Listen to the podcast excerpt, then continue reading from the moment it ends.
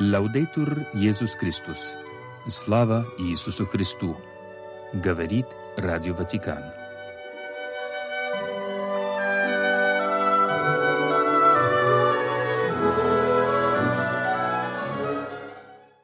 Сегодня 12 февраля католическая церковь чтит память абиссинских мучеников, ранних христианских святых начала IV века.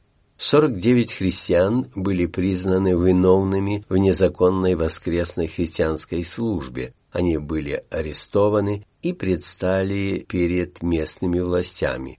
Вместе с ними было четверо детей.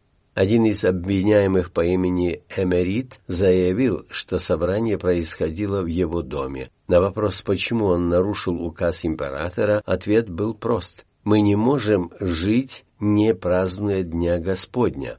Христиане первых веков принимали участие в литургии даже ценой мучений и смертного приговора. В истории церкви это будет повторяться довольно часто. Пример абитинских мучеников – это лучший пример для многих среди нас. Сегодня католическая церковь также вспоминает подвергшегося гонениям священника Стефана Войно. Он служил в Белоруссии, Рязани, Ленинграде, Лигове. Арестован в 1930 году, до мая 41 года был в лагерях на Соловках и в Сибири. Дата смерти неизвестна. «Соделай меня, Господи, угодным Тебе». После выпуска новостей беседа из рубрики «Трудные вопросы».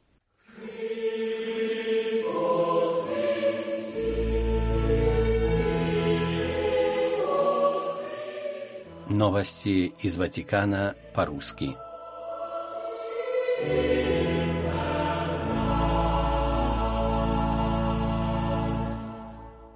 Утром 11 февраля Папа Франциск возглавил в Ватиканской базилике святую мессу шестого рядового воскресенья с обрядом канонизации аргентинской мирянки XVIII века Марии Антонии де Пасе Фигероа, мамы Антулы. В своей проповеди Святейший Отец размышлял над чтениями литургии, повествующими о проказе и отверженности, социальных несчастьях, от которых Иисус хочет избавить человека – в те времена прокаженные были вынуждены жить вдали от города, общество их изгоняло из-за страха перед заражением и предрассудков, напомнил папа. Однако Господь противостоит стереотипам и совершает два жеста – прикасается к прокаженному и исцеляет его. Святейший Отец подчеркнул, что Бог в Иисусе стал человеком, чтобы прикоснуться к нашей немощи и греху. Подражая Христу, ученики должны остерегаться эгоизма и предрассудков, которые отдаляют от ближних и замыкают в стенах собственного благополучия. Лекарством от этой проказы души является любовь и сострадание, отметил папа. Чтобы исцелиться, человек нуждается в прикосновении Господа. Через молитву, поклонение, слово и таинство мы позволяем Иисусу действовать внутри нас, освобождать от греха и замкнутости. В результате прикосновения Христа возрождается лучшее в нас, сердца обновляются – Раны прошлых ошибок исцеляются, отношения становятся здоровыми, и мы обретаем способность любить без страха и предрассудков. Чудо возрождения, подчеркнул Святейший Отец, может происходить ежедневно в делах милосердия, в семье, на работе, в обществе, когда мы служим другим, не рассчитывая на славу. Образцом такой любви является святая Мария Антония де Пас и Фигероа – Несмотря на трудности, она самоотверженно помогала другим испытывать прикосновение Христа и была убеждена, что терпение хорошо, но настойчивость лучше. Помолимся сегодня Святой Марии Антонии де Пас де Сан-Хусе. Она очень помогает нам, да благословит всех нас Господь, сказал в конце проповеди Папа Франциск.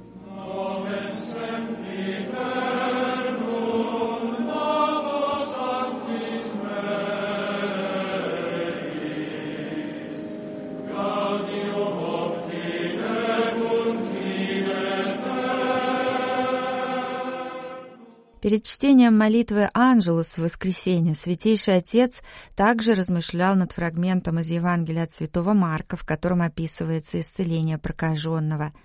Больной умоляет Иисуса «Если хочешь, можешь меня очистить». Иисус отвечает просто «хочу, очистись», и проказа тотчас сошла с него, и он стал чист. Таков стиль общения Иисуса с теми, кто страдает. Немного слов и конкретные дела, напомнил папа. На страницах Евангелия Господь часто поступает подобным образом с людьми, несущими бремя страдания, глухонемыми, паралитиками и многими другими нуждающимися. Он всегда так поступает, подчеркнул Святейший Отец.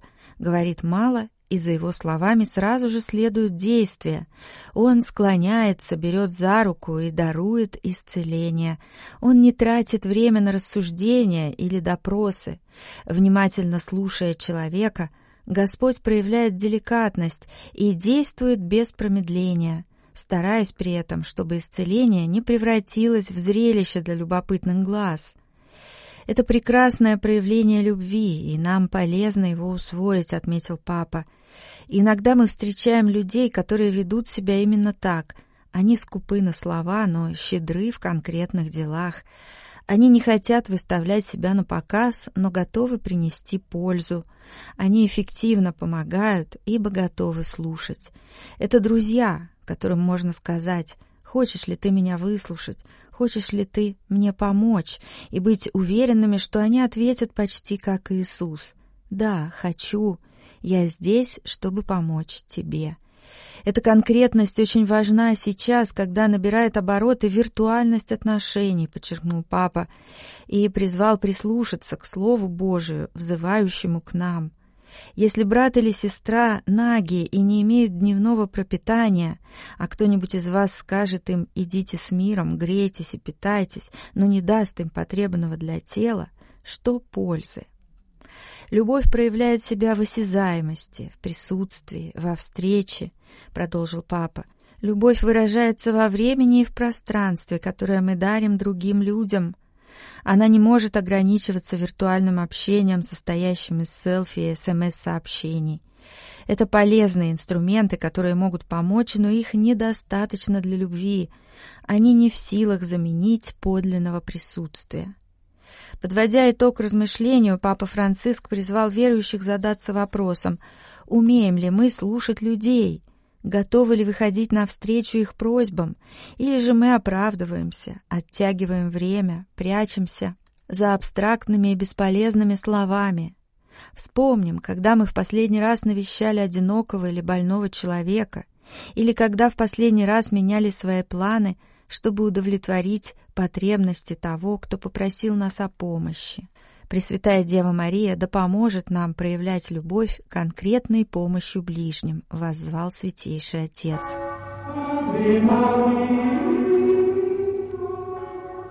Приветствуя паломников после чтения молитвы «Ангел Господень», Папа Франциск призвал не забывать о тех, кому отказано в праве на лечение, а значит и в праве на жизнь.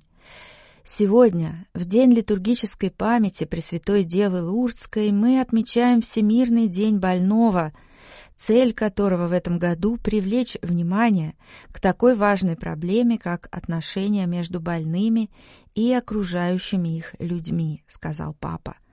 Первое, в чем мы нуждаемся, когда заболеваем, это близость родных, медицинских работников и в глубине души близость Бога.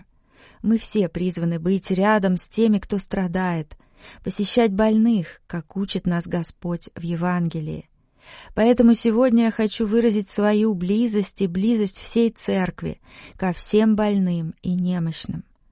Будем же заботиться о них, как Бог заботится о нас, внимательно, с состраданием и нежностью, продолжил Святейший Отец. Но в этот день нельзя молчать о том, что сегодня многим отказано в праве на лечение, а значит и в праве на жизнь.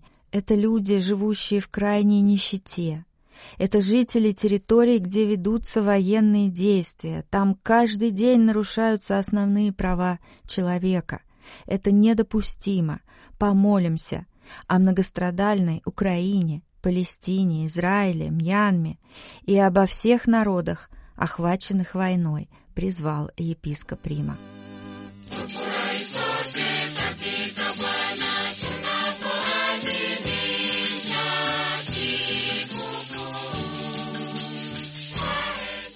12 февраля в Ватикане Папа Франциск принял на аудиенции президента Объединенной Республики Танзании госпожу Самию Слуху Хасан После беседы с папой президент Танзании посетила госсекретариат и пообщалась с его руководством в лице кардинала Паралина и монсеньора Пола Ричарда Галлахера.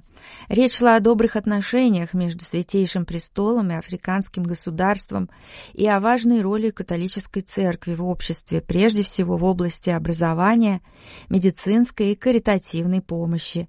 Были затронуты также вопросы внутренней и внешней политики с особым вниманием вниманием к продвижению мира на международной арене. Президент Объединенной Республики Танзании преподнесла в дар Святейшему Отцу кустарную репродукцию резных занзибарских дверей и крест, украшенный танзанитом. Папа Франциск подарил госпоже Хасан бронзовую скульптуру «Диалог поколений» и несколько своих публикаций.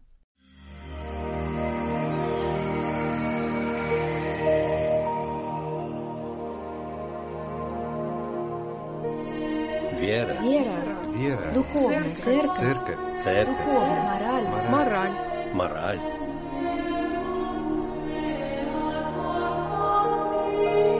Трудные вопросы, трудные вопросы.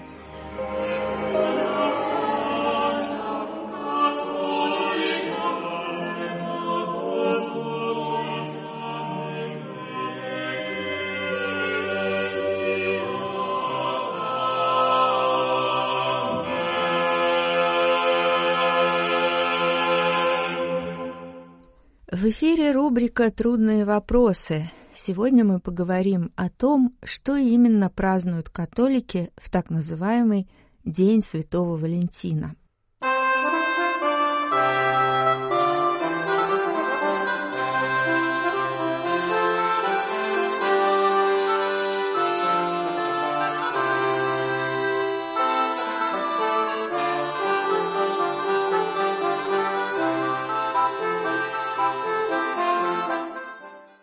14 февраля, в день, который многие называют Днем Святого Валентина, католики римского обряда отмечают литургическую память покровителей Европы святых Кирилла и Мефодия.